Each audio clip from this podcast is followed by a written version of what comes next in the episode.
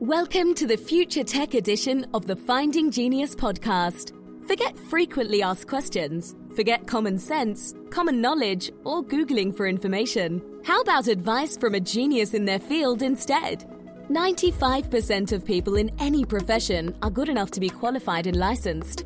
5% go above and beyond. They become very good at what they do, but only 0.1% are the geniuses of their profession. Richard has made it his life's mission to interview the geniuses of their fields in areas such as AI, 3D printing, quantum computing, blockchain and Bitcoin, and more. Don't miss out on amazing podcasts with geniuses. Review us on iTunes or wherever you listen, and go to futuretech.findinggeniuspodcast.com and subscribe today good morning, good afternoon, or good evening, depending on where you are calling in from or listening in the world. This is Tracy Murda with the Future Tech Podcast. Today I have a very exciting guest. I am extremely thrilled to have Jamie Burke, CEO and founder of Outlier Ventures. Jamie, thank you so much for giving us your time today. Hi there, it's a pleasure. So, Outlier Ventures is obviously based in London. Um, you're a blockchain VC firm uh, first of all, what time is it there for you? Are you really joining us at an awkward time for yourself? no, no, no. It's five thirty-five in the afternoon or, or early evening, depending on how you want to look at it. Oh, perfect, perfect. Well, for this evening on your schedule, um, why don't we start off talking a little bit about just I want to know about your background in the the blockchain, you know, cryptocurrency world. Um, I've read a little bit about it, but and I have some obvious questions to, to ask as follow up. But why don't you give the listeners um, a little bit of info or bio on yourself? Sure.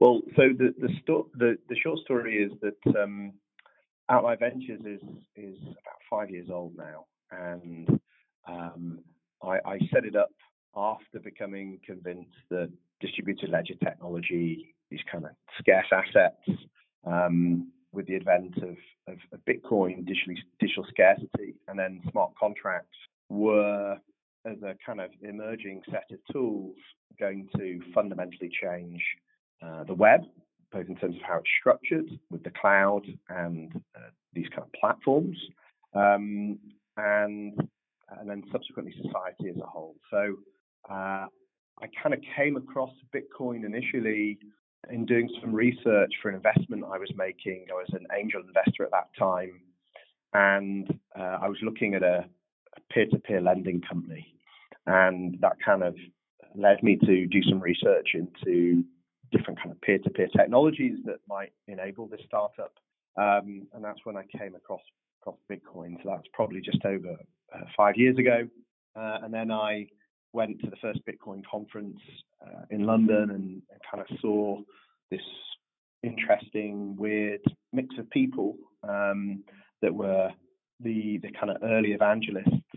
And I, I, kind of, when I was looking at both the, the kind of participants in the space and the technology, there seemed to be a bit of a disconnect. It was um, very libertarian in outlook, um, and you know there didn't seem to be that many people that had much experience working with institutions and large organizations. There seemed to be a lot of idealism about how this technology might might be adopted. And so my background had prior to being an angel investor, I'd um, ran and then eventually set up consulting firms focused on digital innovation and change management. So I spent far too long working with um, incumbents and large enterprise on both trying to understand technology and emerging technologies and then adapt and often failing to adapt. So when I kind of saw this this emergent technology stack, um, having had that experience across multiple different industries, um, I guess I, I, took a bit more of a pragmatic viewpoint that there were some things that would definitely be adopted that could be disruptive and in some cases transformative, but that how that would unfold um, would be very different to how many people at the time in that early community uh, viewed it. Jamie, what was it that kept maybe not your interest, but when you first uh, started out, as far as staying away from you know, focusing on the the tokenized networks? What was it that you know made you look for the use cases instead? I mean, everyone else was going after the you know the tokens, of course. Yeah, well, the token part actually came a bit later in the journey. So, you know, initially when I kind of committed to the space, you know, so five years ago when I said um, I was going to commit pretty much my every waking hour and, and every uh, penny, as we'd say here, or I guess dime in the US, um, to this space, I I knew that it would be a long cycle, and I actually set aside about three years worth of capital um, for myself and a co-founder that I brought on board as CTO called Aron van Ammers, and a small development team to kind of just get some applied learning. And and I don't think anybody at, at that time knew how long this would take, what shape or form um, it would it would kind of manifest in when it moved away from kind of concepts into impacting the real world. So for the first probably three years of that, um, the focus was very much in quite a conventional approach, looking at companies, startups that were trying to build on top of or leverage blockchain technology to build proprietary business models. And it was only really after about three years, you know, at that point we'd spoken to, I think it was about 1,500 blockchain startups from Kenya to Japan um, across every different type of use case, which at that time, you know, lots of people were very excited about the theoretical applications, and you know, they still are multifold. The the problem at that point was that the infrastructure, and, and still to this day, the infrastructure um, wasn't there. And so, actually, um, for some of the early time, it was even pre Ethereum. And so, everyone was trying to build these proprietary business models, and, and we kind of looked at all these different sectors and applications and different geographies. And we became increasingly convinced that most of those weren't viable, uh, some of them at all, and uh, most of them within the next five to 10 years because of all this infrastructure that needed to be built. And so uh, I actually did a, a, blog post, which at the time became quite infamous, called 99% of blockchain startups are bullshit. And that was really oriented to the fact that, you know, we saw all these people trying to raise money for startups to build up the application layer, and uh, they just weren't viable because the infrastructure was missing. But then as we started to kind of think through, or what would what business models are viable, would be viable. Um, we became increasingly uncomfortable with the idea that in an open, decentralized web where people were building on largely the same open source code base and infrastructure, that people would be able to build startups on top of that that would be able to build a moat in kind of startup parlance or you know would would be able to build a, a defensible proprietary business model. Because in theory everybody had access to the same technology. The characteristics of that to- technology meant that um, industries would become more open data would become more open and so there seemed to be a disconnect with you know proprietary business models building on open source technologies that that ultimately would mean even if you could do something that was unique, the assumption was the barrier to somebody coming and copying what you're doing and doing it cheaper um, would be too low. And so, in theory, everything would become very commoditized. Um, certainly, if you were applying these old world principles of the platform. And so, um, it was at that point uh, we were kind of coming into the beginning of the ICO boom. Um, a couple of years ago, and I, I, think that's largely because the wider industry, certainly investors, realised the same thing. They'd sunk at that point a couple of hundred million um, into these proprietary businesses. Nobody was making any money. Um, uh, often they were kind of hemorrhaging uh, investment and capital, and so they they stopped getting finance.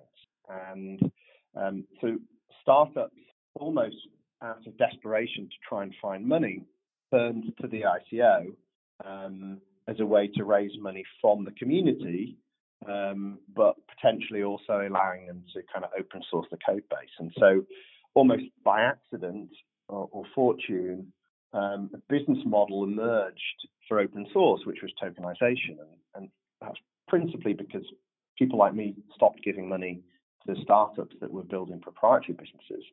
And then all of a sudden, every startup that we spoke to, 90% of startups um, were all uh, non-profit organizations and they were they were tokenized or tokenizing. And so that was a huge, huge shift um, where no longer were people investing in equity, they're investing in tokens. And I got really excited about that. I think um, obviously the whole ICO phenomena went too far. It, the, the, the, incentives were misaligned for investors, um, and it was often just this recycling of capital. But the principle that there could be a business model for open source that people could raise as much money, uh, if not more, by tokenizing an open source project than doing something in a proprietary way was really exciting because you know if you've invested in the startup space for a long time, you'll know 90% of conventional startups fail uh, in their first two to three years. So it's a really and when they fail, all code's lost, the knowledge dissipates, the team leave, um, and so you know, 90%, almost 90% of capital that was going into financing this proprietary business model was being wasted, which is you know billions of venture and angel capital. Whilst if that capital was able to go into open source, the financing of open source networks, then um, what that would mean is that even if an individual team failed to execute, that the code would still be out there. People could take it, um, they could fork it, they could reapply it, and so um, it became almost uh, biological in nature, where you kind of could evolve a code base and try different mutations and see which business model worked or um, which configuration of governance model worked. Um, and so that, that promised to build a much more efficient, effective, resilient um, startup ecosystem. So let's talk about. I want to know who you're looking at now in terms of, or maybe kind of even along the way, the trail, um, the types of, of, decentralized businesses that Outlier is looking at. What makes a, a good candidate for you? Yes, it's really varied, and I, I wouldn't say you know we have. It's such an evolving space, and it's orders of magnitude more complex than traditional startup investing. So, you know, on the one layer, you're investing in digital economies, and you know, a digital economy is much more complex um, than a startup um, because it's in, in in principle so decentralized. It has so many different stakeholders that need to participate in it, um, and because it's rooted in open source. Um, you know, the, the idea that it could be more fluid, users could move more fluidly um, into competing um, ecosystems or economies. So, you know, on the one hand, it's an economy and you have to look at it as a market uh, and a capital market, um, as well as kind of a commodities market, because the, the digital good or service is, that's being delivered is, is more like a commodity. Um, but then alongside that, you have the governance of that. You know, so how is that economy governed? um, in the beginning, and uh, you know, how might it migrate or evolve? So, uh, should it be more centralized in the beginning, and then should it kind of um, dissolve into the network and have increasing levels of decentralization? You then have the technical complexity to that, which is you know this is all new stuff, or at least new combinations of stuff, and so almost with every solution, you find a new problem because effectively we are reconfiguring uh, the internet, um, both in terms of the cloud, um, a more decentralized alternative to the cloud, and then the platform, which is the inherent business model of the internet today. So, you know, you've got business model innovation, entirely new, unproven business models. You have the complexity of governance, the kind of rate of technical innovation, um, and then, you know, the good old problems of people and founders. And are these the right people to execute this kind of uh, mission or project. Um, so, oh, and then the regulatory component actually, which which I can't believe I almost forgot, but know, a lot of projects are spending millions just to in legal fees just to be able to bring a token to market, and even when they do, um, they have had to have got comfortable with a degree of regulatory ambiguity and operating in a, in a grey zone. So it's incredibly complex, and so as a consequence, it makes it very difficult to passively um, make bets and, and, make investments, which is why Outlier Ventures is geared much more towards very active involvement in our investments. So, you know, most VCs, I mean, even actually in our space, most VCs are a handful of people, you know, deploying um, tens, hundreds of millions of capital normally. Um, it could still be a handful of people.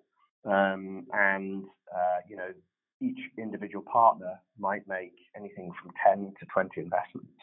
Um, and so really it's a, a, game of numbers there. You know, you make the assumption that 90% will fail, maybe 1% will be a unicorn, um, and that's how you get a return on the fund.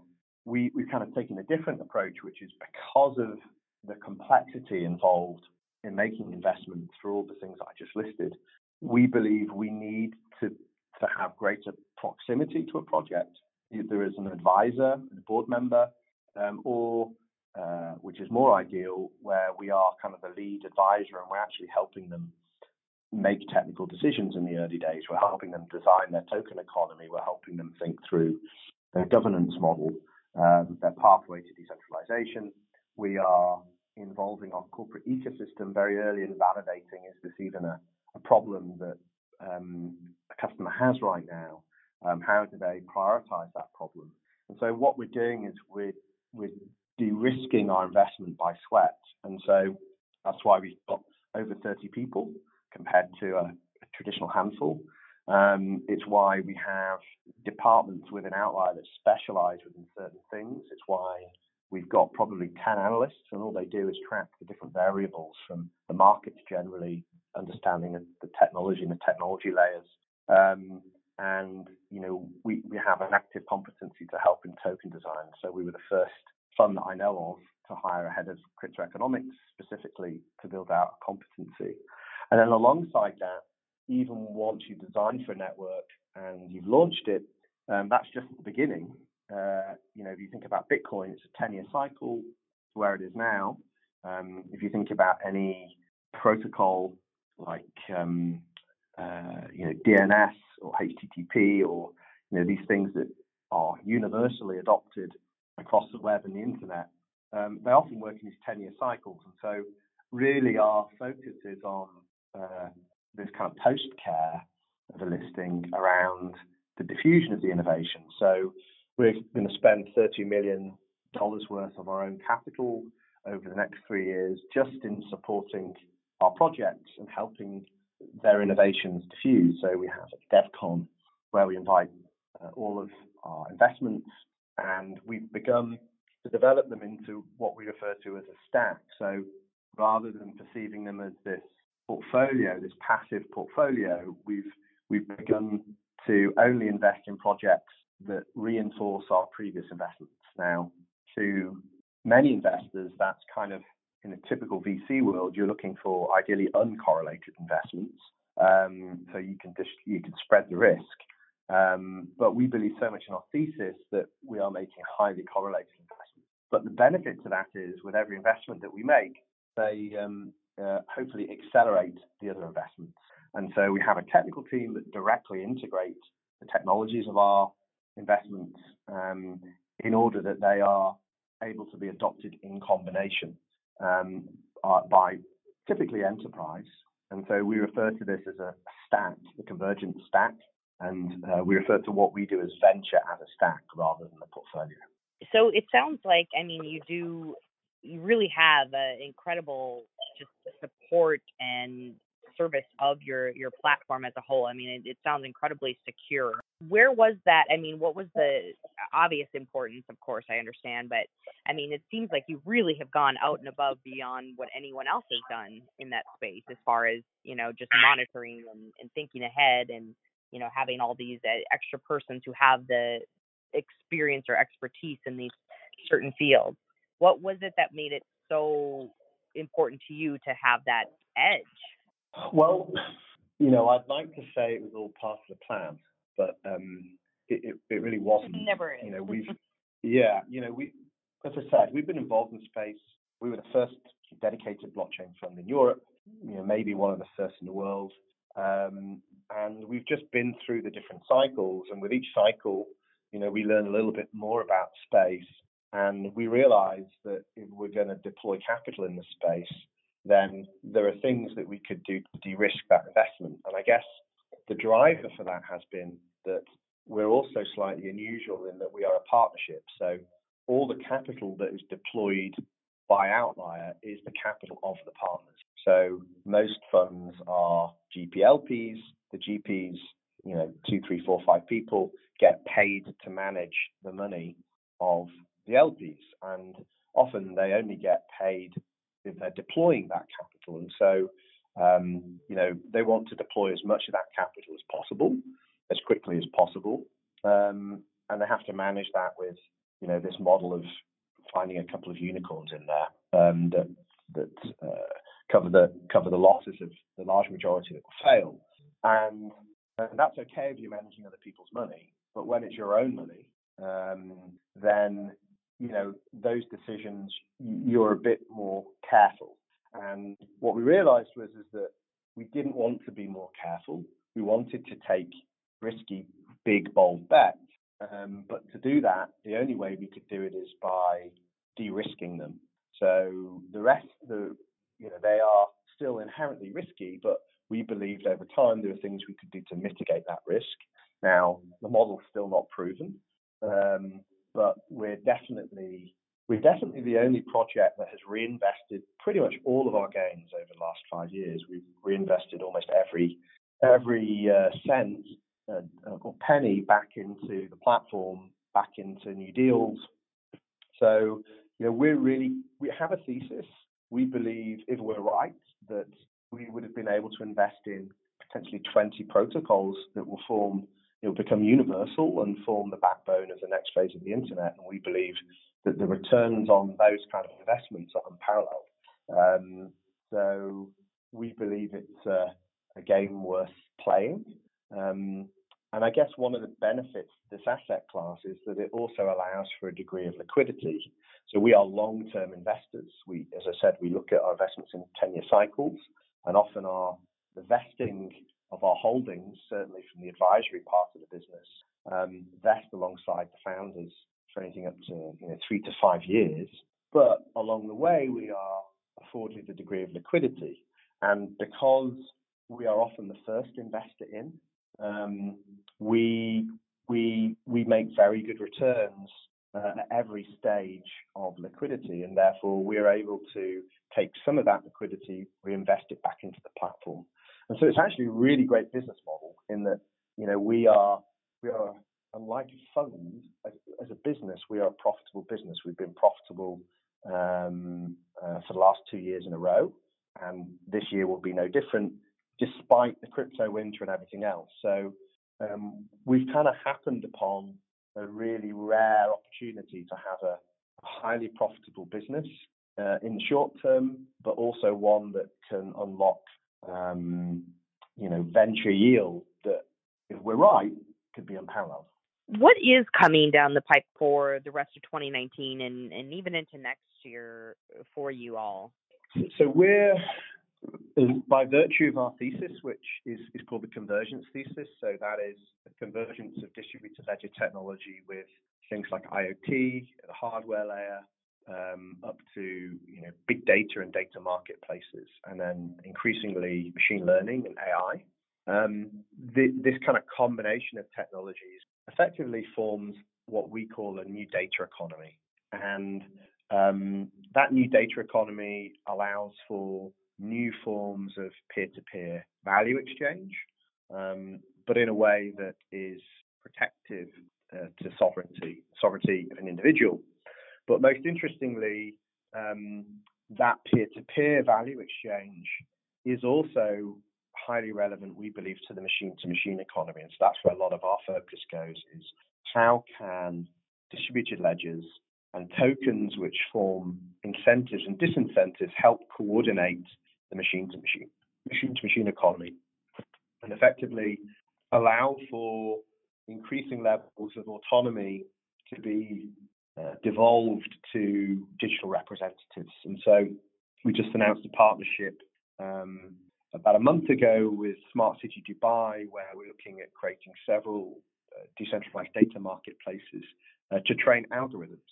So, you know, startups lack data, um, and often people that have lots of data, like governments or even large organizations, um, they lack data scientists, they lack machine learning experts. So by them, you know, opening up their data in controlled ways to um, certain participants who can take that data, build narrow intelligence to optimize for whether it's mobility, energy consumption in the building, um, uh, we can see this Cambrian explosion of innovation. And so for us, it's very much centered around data, but within the context of the machine to machine economy and, and how that could be tapped into um, by AI. So we've got several investments that we've advised, incubated, that are all coming to the market. Um, either they've launched test nets or live nets um, centered around this data economy. So Ocean Protocol um, is looking at creating data marketplaces to train algorithms. IOTA is an investment we made a couple of years ago, which is a protocol to enable uh, machine-to-machine value transfer um, across IoT devices. We have Fetch.ai, um, which is uh, looking at uh, allowing for um, autonomous economic agents to live on top of ledgers to carry out transactions on behalf of people, devices. Um, but I guess all of that is predicated on some really important principles that we believe are beginning to gain traction and where we have some positions. And one of those is uh, self-sovereign identity or SSI. Um, we have a, project we're involved in called um, the Sovrin Foundation. So that is S-O-V-R-I-N.